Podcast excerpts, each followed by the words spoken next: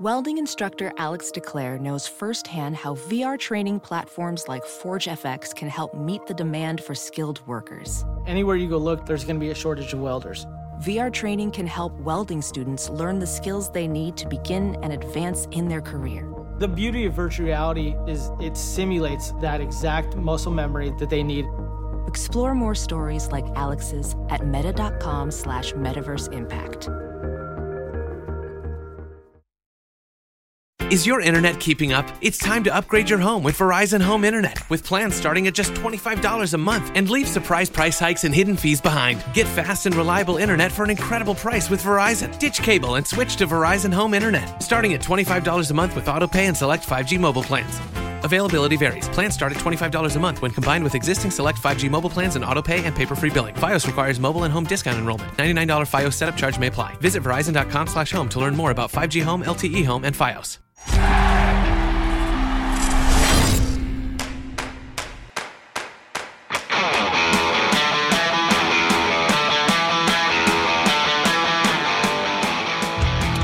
Welcome to the Blackhawks Talk podcast. I am Charlie Roumeliotis. James Naveau is with me.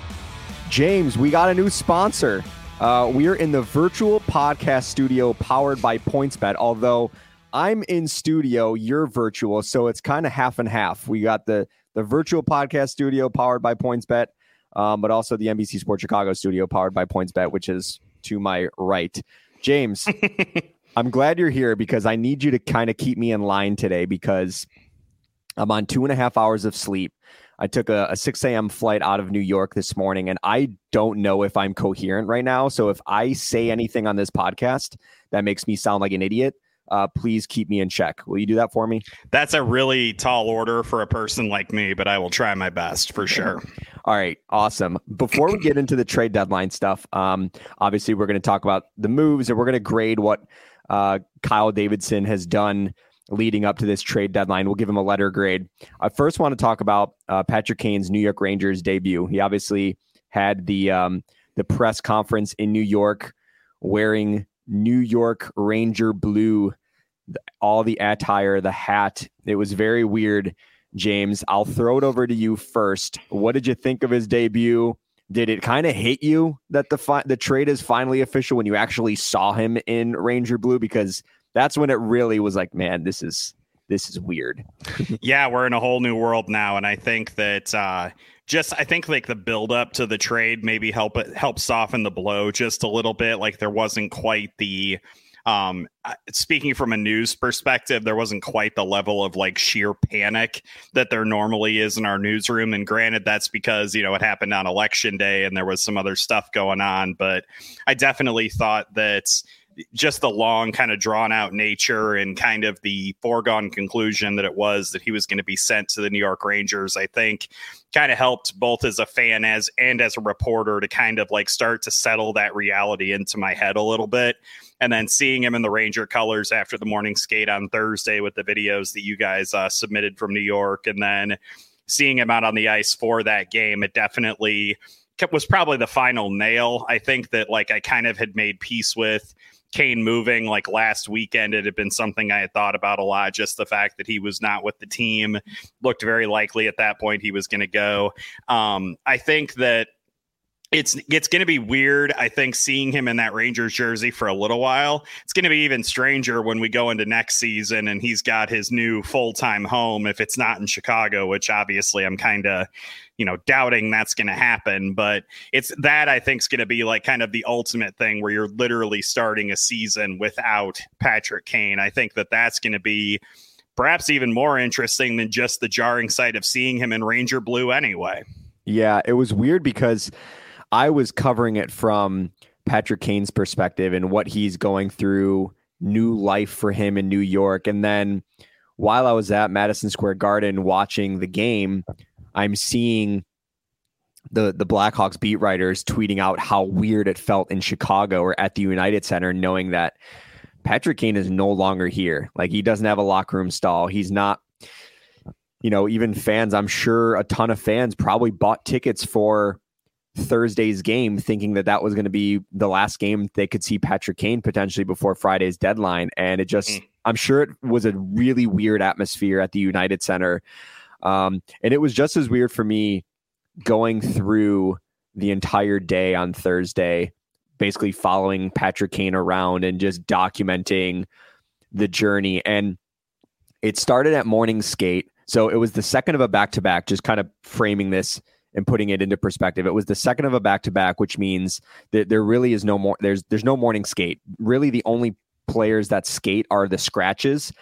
Um, but th- the media really isn't um, invited to to go. It's just kind of like the coach will speak two and a half hours before uh, puck drop. Right. So we go obviously because Patrick Kane has not played in eight days. So we go to the morning skate. He's one of the three people on the ice. K'Andre Miller and Igor Shesterkin were the other two. And just seeing him, it was it was funny because he was in red. It was like decked out all red, so that part wasn't different. But he was wearing a blue helmet, so that was a little weird. um, and and then he, he he sits down at the press conference and he looks like he's kind of like excited, right? Like he he he this is his new life. But at the end of the game, actually, I don't even want to get to the end of the game first. I want to go through the game, sure. watching him in warmups, watching him during the game. James, I got to be honest with you. He he looked really nervous. He looked out of his comfort zone, and which is normal. I was watching him closely in warmups, and everything was different for him. It's he wasn't.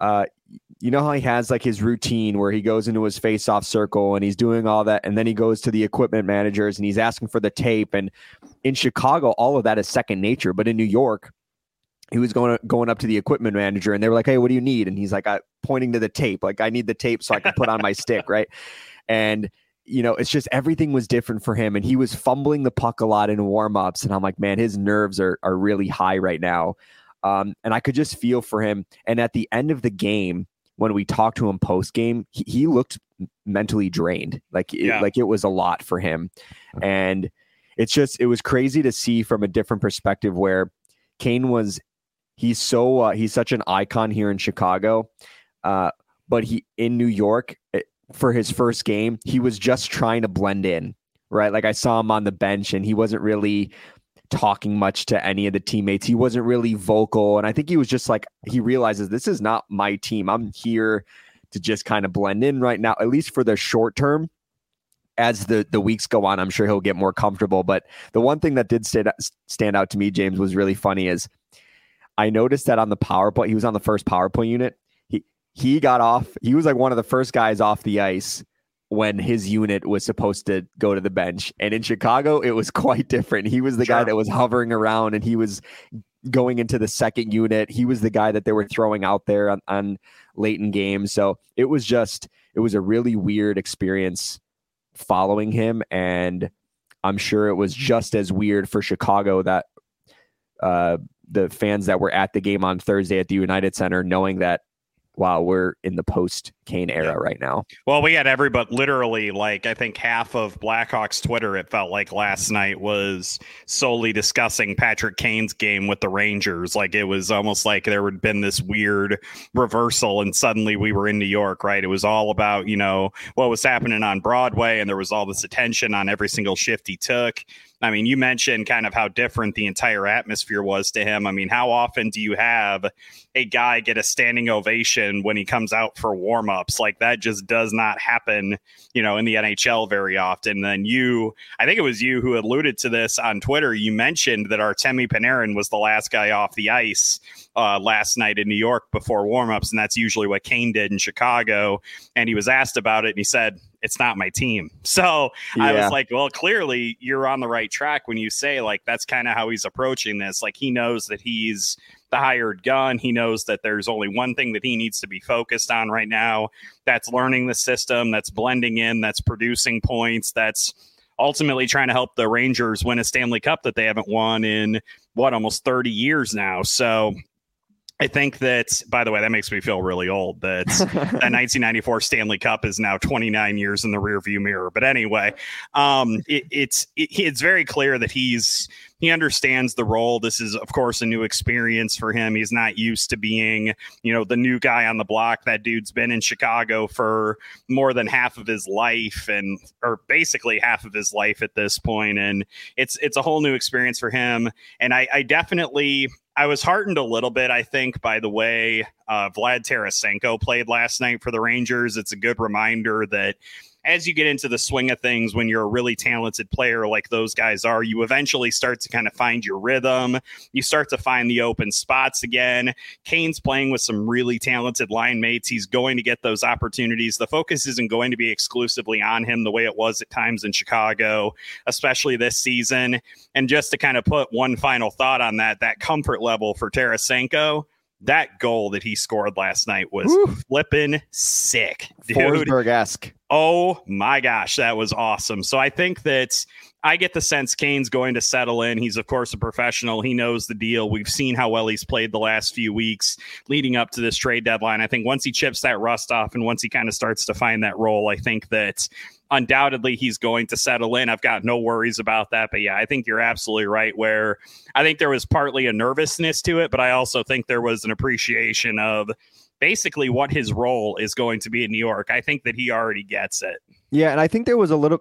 I shouldn't even say a little bit. I think there was a lot of bit of hum, uh, humility too, where he he knows that he's gonna come into this Rangers locker room, but he's not gonna be like, "All right, I'm here, Patrick Kane. I'm gonna take over this room." You know, he he was he was very he just kind of laid in the weeds you know on the bench you know how if there's like a bad call in chicago kane's the one kane's the vocal guy on the bench or kane's the vocal guy on the ice going up to referees and saying hey what did you see there what it, yep. with the rangers he can't really do that right now because he's not part of the, the leadership group yet um not saying he's going to get an a but he he's not He's Why doesn't kinda... Artemi Panarin have an A? That's so weird. I didn't even realize that. Wait, time out. You don't know this? They have like n- nine alternate captains. Clearly, I have not been following New York Ranger hockey very closely. And to this point, I was just very surprised that, you know, the umpteen bajillion dollar man did not have an A on his jersey. Hey, you also mentioned uh, last one off the ice for warmups. Patrick Kane has been the last guy off the ice for warmups for his team since 2015. The last time he did not leave the ice last was February 24th, 2015. Do you know what happened that day? Yeah, I'm pretty sure he broke his collarbone. He broke day. his collarbone. So when he didn't leave the ice last, I was like, oh man. I mean, I don't know if it was subcon, it was psychological for him that he was like, man, I. But he that it goes back to what I'm saying too about the humility. He was like, no, this is Panarin's team, and you know, he wasn't being um you know, he wasn't being arrogant or. I didn't think he was being glib. No, he, I thought he was being very like forthright. Right. Sure. He was being very, um, yeah, he was be, just showing some humbleness and saying, and he said it obviously with a smile on his face too. So, yeah, just a weird experience. Um, I hope the fans that were following along on Twitter, there were some that were like, "Can you move on, Charlie? Like this is ridiculous now. Like he's not a hawk anymore." And I'm just like, "Man, isn't this the content you guys want?" I mean, I don't know. So I'm glad. Um, I'm glad most fans appreciated it. Uh, let's get into the the trade deadline moves uh, for for the Blackhawks. We're not going to go into all of them specifically. I just sure. want to get what what are your overall thought? Yeah, because there were. Oh, by the way, James, I realized this on my drive. I'm I'm driving in. Do you remember a few weeks ago on the podcast we set the over under for players traded on the Blackhawks at four and a half? Yes. I think at the time we said four and on the next podcast, I think both of us uh, changed it and we said five. Yes. Okay? I, I seem to recall that. Yeah. Do you know how many players it ended up being that got shipped out of Chicago? So it was Johnson, Lafferty, uh-huh. McCabe, Kane, Domi, was it exactly five? It was five, man. My it goodness. five. We set the over under at four and a half. Now, obviously, that does not include the Blackhawks bringing in Nikita Zaitsev and bringing in Anders Bjork and all those players. Uh, I think we, at the time, we said it as players traded out of Chicago. Um, I'm not really including the some of the AHL guys that got. You're not around. including Dylan Sikura and guys like that. Yeah, no, not Josiah Slavin. I was more so NHL roster. So, sure. James, I think I think we nailed it because I think we all I think we changed to five after feeling like one of Kane and Toews were going to go. Right? And we felt Yeah. like at the time we were like, okay, Kane is Kane and Toews. They're obviously the wild card. I thought maybe it was the we kind of had convinced ourselves like whether Max Domi was going to go too because there had been all the narratives about him potentially signing an extension with the team and kind of sticking around after. And then we kind of went back and forth. I think on him, we wondered if there was a market on uh, Athanasiou who did not end up moving. So I think there were definitely some question marks that kind of put that uh, over under in some jeopardy. But there you go. That's why the Charlie Roumeliotis gets the uh, big bucks as the insider, and I get to write up Max Domi trades when he's uh, parading around the Big Apple.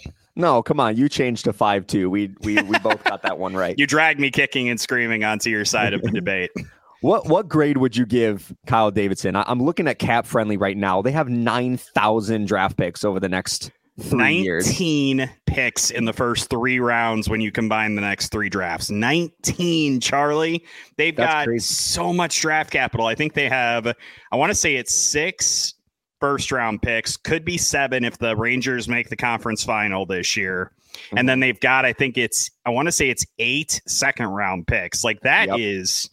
that's bonkers, dude.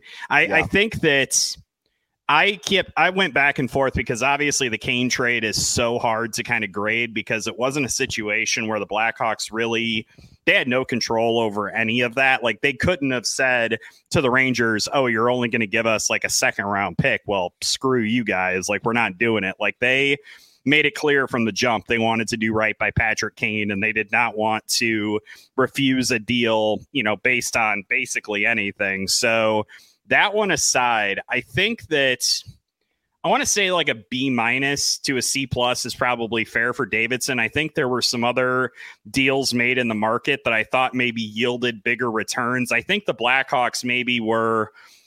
I, I, I'm theorizing here. They may have been victimized a little bit by the the the fact they were trying to, I think, spread draft picks out just a little bit. I know that there was a lot of clucking about the Blackhawks getting a second round pick from the Stars in 2025 for Max Domi, and they had to take on the uh, Khudobin contract from Dallas. Like I thought that that was kind of interesting. That you know to make that work, they obviously had to absorb that money and send him down to Rockford. I, I think though that they're definitely keeping an, a very close eye on that 50 contract limit. I think they wanted to make sure that they weren't just going to have all their draft picks in 2023, and it also gives them some flexibility to move around in coming drafts. And I think that that's going to ultimately be really important if they want to position themselves to take specific players. So I think that that B minus range or so, I thought there was maybe a little bit more they could have done. The Jake McCabe trade, I almost thought maybe they gave up too much to get what they got from Toronto, like the fact they had to absorb money and they gave up Sam Lafferty. Like I thought maybe that return could have been slightly better, but I think probably that B minus range is what I'm looking at.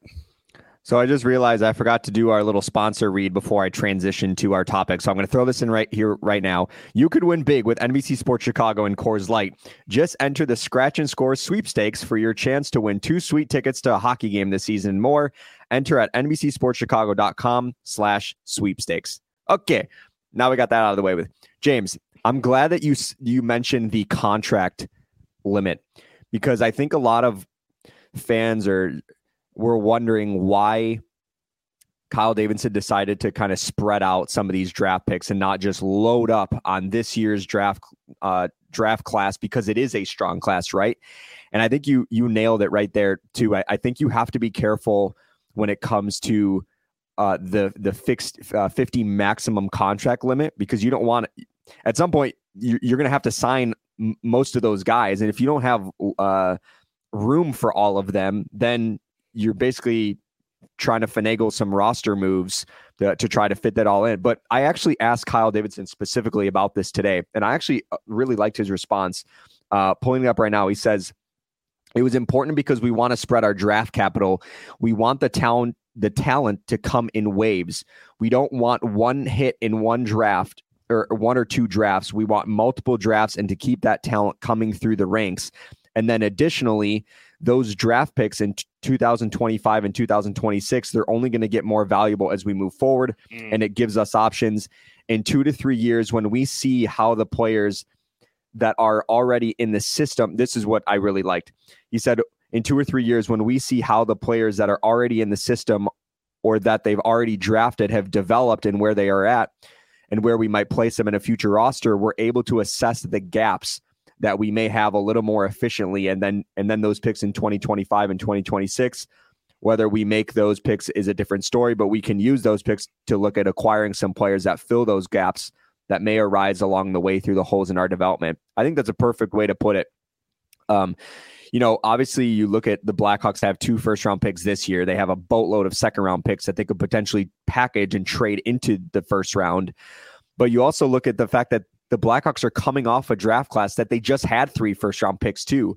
Korchinski, Frank Nazar, and Sam Rinzel. So if those players are developing at a pretty good clip and some of those second round, the Ryan Greenes, um, the Gavin Hayeses, those guys are are progressing as well. And Samuel Savoie have, too. You cannot yeah. forget about that dude. I brought him up to somebody the other day. I was like, that essentially functioned like an earlier pick because of how quickly he's kind of ascending the charts. Yeah. And so if all of those players are progressing pretty nicely and you feel like, okay, we got a top pairing defenseman in Korchinski, we got a top six center uh, in Frank Nazar, they they might feel like they have a, a pretty good project in Sam Rinzel, who could be a player in a couple years. If they get a top three pick this year, which is looking likely, that player is going to also likely be a top six forward. So then you're starting to fill out your roster, and you're like, okay, we got the top six, we got the two centers, we got the number one defenseman. You know, we got this. And then when you get to 2025, 2026, or even 2024, you can actually see how how it's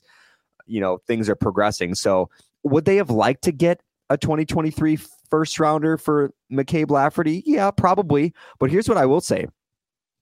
In, that Toronto deal specifically, the the I believe the 2024 first rounder is uh, top 10 protected, and then it shifts to uh, 2026 if it is oh i'm sorry it's a it's a 2025 top yeah. 10 protected if it is a top 10 pick it shifts to a first rounder in 2026 what happens, James, if if Auston Matthews walks and John Tavares is no longer there and Toronto is not a great hockey team in 2026? Now that's an unprotected first round pick that the Blackhawks might have, you know, just, because that because of that deal. So I, I don't hate it. Uh, but I'm sure they would have liked to get a, a 2023 first round pick. But ultimately, I guess where I'm going with this, I, I think my I, think I'm in the same range. I, think I'm in the B range for for Kyle Davidson for this draft. I think his hands were tied with the Patrick Kane stuff. I think the Max Domi, I probably would have liked to maybe see that return like a second and a third or a second and a fourth. Yeah. But the fact that it was just a second because they did take on Anton Khudobin's contract too. So it felt like they were doing Dallas a favor. Yeah, Dallas um, had like very little to offer them because they had so little cap space. It was like we're really doing you a solid here. Like I felt like a more than a second round pick would have been, I think, probably preferred at that rate. Right, and maybe Dallas's perspective was, you take the Khudobin contract and don't retain salary on Domi, as opposed to we'll take Domi at a salary retention, but we'll keep Khudobin. You know, so maybe that was maybe the the compromise. Mm. Um, but you know, yeah. So all in all, I think I think a B is a is a fair is a fair grade. Um, and honestly, it's it's it's not terrible. I mean, you look at cap friendly, it's like it. I'm sure.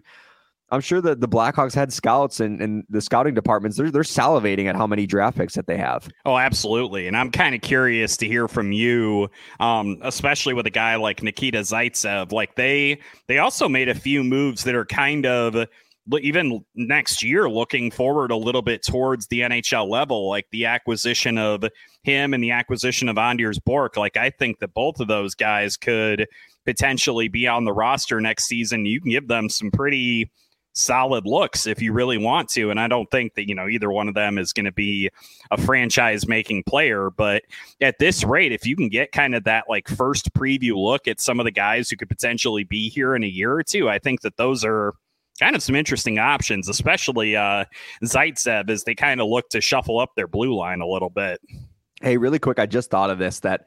Um, so James, you obviously know that I'm an idiot, right? Uh, so I said something on the on the podcast uh, a few a few episodes ago. I can't remember. It was right after the McCabe Lafferty deal, and I said that um, the Toronto and Tampa are on a collision course for the first round, and it would actually help the Blackhawks if Toronto eliminated Tampa because that means their first round pick from the Hagel trade would be higher. That's actually incorrect. The the where where the uh, it's it's the the final four, essentially the Eastern Conference Final and the Western Conference Final. That's when it dictates where everyone will slot slot in. So if so, Tampa it goes advances, by record. Otherwise, right? Correct. Yeah, it goes by record. Had a massive brain fart, and I got kindly pointed that out on Twitter. Um, so shout out to the person that did. Did you record that the first time we did that episode, or the second time when you and Pat did that episode? Because we actually, had to redo the entire thing. We had to do the entire thing, and unfortunately, you weren't part of the second one. And I actually did mention it on the second one. It wasn't even the first one. So here's me thinking I had a really good idea on the. I'm like, oh, I did, I thought of it on the fly. So and then yeah, so not only did you make a stupid comment, you didn't even remember who you made the stupid comment. It wasn't that stupid. Stop it, Charlie. Well as as someone that should know my job is hey, to know. Man, sometimes like those sometimes those draft rules get a little funky and sometimes like I don't remember the exact percentages of lottery. Heck, I barely remember half the time like which team can play which team in the playoffs. Like it's still kind of chaotic and I I do eventually want to pick your brain a little bit on kind of the Eastern Conference arms race. So get make sure your brain's getting set for maybe a, a brief touch on that subject. Okay. I'm re- I'm I'm ready. Wait, you actually you actually said something that made me want to m- potentially modify my dr- my grade from a B to a B plus. Okay. You did bring up the Zaitsev trade. Yes. Can we also lump in the Jason Dickinson deal from earlier in the year. Ah. I don't want to say that. I don't want to say. I mean, this was obviously trade deadline moves, so yeah. maybe I just have to keep it a B. But the the the Blackhawks basically got two free second rounders for Jason Dickinson and Nikita Zaitsev. Yeah. And James, I don't know if you saw this, but Riley Stillman got shipped to Buffalo last. I did see that, or a few days ago. Uh, yeah, the, the Hawks basically got a free second rounder for Riley Stillman, who was a healthy scratch a lot in Vancouver, to the Speaking, point where they already yeah. let, they already shipped them out to Buffalo. Did you see who has the most salary cap money allocated for next season already? Um, who who is it's it? the Vancouver Canucks. Is it really? It really is. They I was looking at this the other day, like as somebody had mentioned it. For next season, they currently have, I believe it is 16 players under contract already for next season. Their total cap hit is $83.5 million. They are already over the salary cap for next year. They did acquire Filip Hronek, and I don't know. I don't know what Vancouver's doing. I, have I no mean, idea either. it, it, it seems like they can't get in unison um, with the general manager and the head coach, and they're changing the GM, then they're changing the coach again, then they're changing the coach, and then they don't have the GM that hired the head coach. I mean, it's just they still have Brock crazy. Boeser after the deadline. They're going to have to eventually negotiate a new deal with Elias Pettersson. Uh, by the way, D- Detroit already ruining the free agent market signs Dylan Larkin to an eight-year extension, so I guess he's not going to be an option if the Blackhawks want to swing for the fences a little bit this offseason. Like what a freaking crazy time in the Eastern Conference right now. Like there's so many teams making so many moves. You have the Bruins giving up a first round pick for Tyler Bertuzzi. Bertuzzi. You've got the Leafs loading up with Ryan O'Reilly and Jake McCabe. You got the Canes getting Pujarvi and Gostisbehere.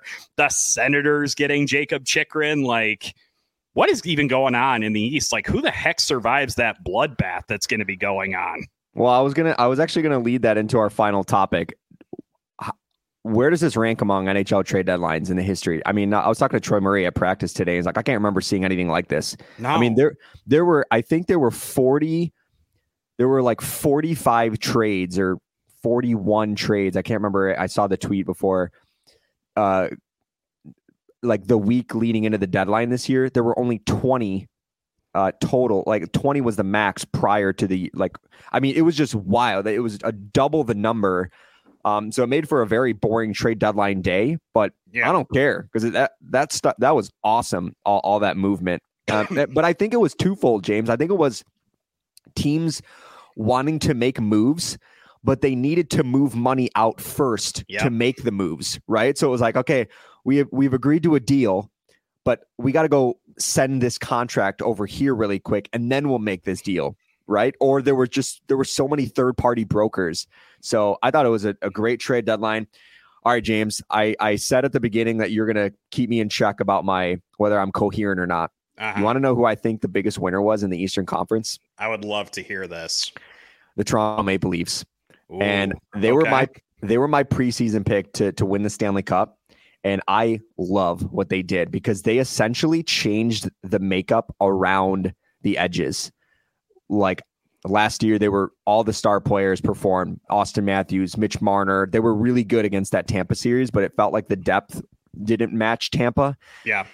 This year, I feel like the depth, and they were they're a really good defensive team. Like if you don't watch Toronto, it's easy to say, ah, Toronto, they're going to be a first round exit. They don't defend well. They have a high scoring power. No, no, no. Like they're a really good checking team this year, and they play tight defensively. But the the the players that they brought in, forget about Ryan O'Reilly and the bigger names, but the Sam Lafferty's, the Jake McCabe's, the Noel Acciari's, the Luke Schenns, like they got some sandpaper on that roster. You heard it here first. They're going to beat Tampa in the first round. I think Ooh. they're going to beat. They're going to upset Boston, and they're going to come out of the East. And I'm I'm st- I still think I'm going to stick with them to win the cup. But I think wow. that's my dark horse to to win the Eastern Conference.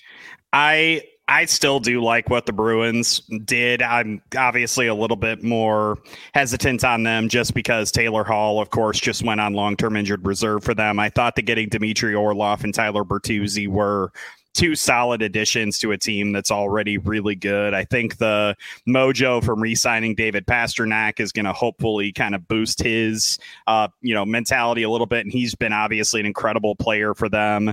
Um, I do really like the Devils getting Timo Meier. I thought that was a really smart move by them with with some of the moves, especially that the Maple Leafs and then the Rangers made.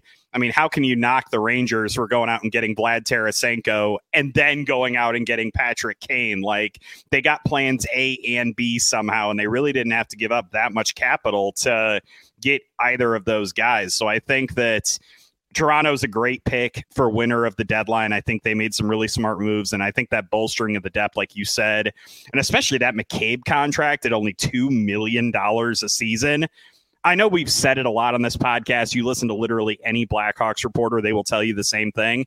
Jake McCabe's having a really good season. Like that is a for 2 million bucks, that is quite frankly a steal for the Maple Leafs to get a defender of his caliber. So I think that's a really good pick. I think the Rangers are right there with them based on the moves that they made. I think that the East is going to be crazy. I do have to ask, why the heck did the Penguins give up a second round pick for Mikael Granlund? Like, can you explain that one to me? Is Ron Hextall okay? Does he need help? All right. Well, I okay. I'm. It's funny that you mentioned that because I two of my two of my closest friends we grew up together because they're my neighbors. They are diehard Penguins fans, and we were trying to put into perspective what the Penguins were doing because they're like, okay, they they placed um uh Kasperi Kapanen on waivers. He got claimed. They placed someone else on way, or they were trying to. I think they moved Brock McGinn. They were they were trying to move yep. money out, and it was like, oh, okay, like what kind of moves are they making? And then they ended up getting Mikael Granlund and Dmitry Kulikov. They also and, got oh, Nick Bonino, Nick Bonino too. too. Yeah, yeah, yeah. So it was like you thought they were clearing this money to make something really big happen, and I think there were they were reportedly trying to acquire JT Miller. Mm-hmm. Um, never happened. Uh, so I don't know if that was it was their plan B to to kind of pivot, but yeah, it was. I love that just... the dysfunctional Canucks screwed up like the plan of the kind of scattershot Penguins. That's just so appropriate. How about this, James? All the Eastern Conference teams were making moves. Are you surprised at the lack of moves from the Western Conference teams, given the West is wide open? Yeah. I mean, you make some you make some moves and like if you're Vegas, I know they got Barbashev and they got Jonathan Quick, but it it felt like no nobody in the West was going big game hunting. It was and it was it was weird because man, you get hot, you make a big move. I mean, your path to to the Western Conference final or to the Stanley Cup final is not as significant as the path that Tampa or Toronto or Boston or Carolina they have to go through in the East. So yeah. I thought that that was a little surprising to me. Well, I mean, teams like the Colorado Avalanche don't really have to, you know, go too crazy adding anybody. I feel like if they can just get healthy, I saw they just put Cale Makar back on the IR. Like if they can just get some dudes in uniform and get them playing consistently, I feel like that's going to be pretty big for them. I thought maybe a team like Seattle would be a little bit more active at the deadline. I feel like Seattle has been one of the cooler stories in the NHL this season. I know that they of course, have got, you know, some pretty good chemistry and a lot of really well priced contracts there. I thought maybe they'd make a move potentially toward the deadline. I think the only other team that I really thought was going to go a little bit harder was going to be Vegas, knowing that their window was kind of starting to shut a little bit because the Bills are finally coming due on some of those cap hits. I thought Vegas would do a lot more than they ultimately did. And I think adding Jonathan Quick, like, yay good for them. it felt like so many Western Conference teams were just content to basically take on salary and take additional draft picks, like not to the extent the Arizona Coyotes did, which I saw somebody comparing what the Coyotes did to what the Blackhawks are doing. And I almost threw my laptop out into the street yesterday when I saw that. But anyway, I digress. I just, I thought it was, int- like you said, like it is wide open in the West. And I felt like so many teams were focused instead on kind of shuffling around money and acquiring extra draft picks. It just, it really seemed like there could have been that one team that would have made that big move. I would have thought it would have been potentially Vegas, Seattle came to mind. I think Edmonton tried to be involved in the market a little bit. They yeah. didn't really get a lot of traction on anything. What about Dallas, dude? Like Dallas might they sneakily like adding Max Domi, I felt like was a really smart move for that team and really bolsters their forward group. Like that's a team I wouldn't want to be playing them in the playoffs right now. I feel like that's an interesting team out of the West. I was a little surprised that Dallas or not Dallas, Colorado didn't go after Max Domi. I thought that was a pretty good fit because Max yeah, plays fast. Mm-hmm. Yeah, and uh, they ended up going for Lars Eller, who's he's a solid defensive, uh, defensive type player, but he doesn't really have the foot speed that the way Colorado plays. So it's it's going to be interesting to see. And I think Colorado too. Erik Johnson and Gabriel Landeskog, both of them might not play for the rest yeah. of the regular season. So Colorado had like $14 million in cap space if they wanted to place both of them on LTIR. I think only Landeskog is on LTIR. And I was surprised that they didn't make an additional move, but they're probably thinking, uh, all we need is a second line center because once we get healthy, we're better than everyone else, right? That's and I mean, why shouldn't they think that? They yeah. pretty much are. They're going to have a ton of interesting uh, decisions to make in the offseason too. I was looking at their uh, cap friendly numbers and good grief, man. They've got JT Compher, Lars Eller, Evan Rodrigues, Andrew Cogliano. They have so many guys who are going to be hitting free agency, and they've of course already got so much money laid out in terms of longer term contracts. Like I'm really intrigued to see how Colorado kind of tries to thread that needle. They do have some cap space and they're always good at developing players, but yeah, that seemed to be a spot that they could have potentially landed somebody big and pulled like an Antoine Vermette type move. I am a little bit surprised that they didn't. These next few weeks are going to be incredible. The the playoff stretch the playoffs are going to be so fun in each conference for different reasons. The East is going to be a total bloodbath between all those teams. And then the West is going to be uh, the West is like so wide open that every single series could go either way. Yeah. So it's going to be fun. Um, James, I, I got to do this trade deadline show at 5:30 and I'm looking at the clock behind you and I don't know how I'm going to stay awake for this thing. Um, hopefully hopefully I sound ju- uh, just as coherent as I was on this podcast, although I don't even know if I was coherent. How, how I'll, you, I'll, let the listeners decide. I thought that you did pretty well. Um, I think that I'll give you a B plus just because you confessed to things that I had no idea about. I have to ding you a couple of points for that. And I think that also I will give you credit for being able to kind of line up all the moves that Toronto made because they did a lot of wheeling and dealing. So I think B plus is good. Big believer in Toronto. You heard it here. Yep. Right, and they, hey, the Blackhawks uh, play uh, some more games too. If they if they don't get out of the first, yeah, if they if they get eliminated in the first round again, just pretend that I didn't say it. don't don't don't old takes expose me. I will not do that. All right, but James. hey, Nashville on Saturday, buddy. Absolutely. Yeah, I know. I, I might I might sleep through morning skate and we'll see. All right. Um, all right, James, good stuff. That'll do it for this edition of the Blackhawks Talk podcast. For James, Charlie, PB, who's getting ready for the trade deadline show, which is why he's not on here because uh, we're probably going to rehash a lot of the topics that we just talked about here on the show. So um, thanks for listening. Don't forget to rate us, subscribe, leave us a review. Uh, we'll catch you next time on the Blackhawks Talk podcast.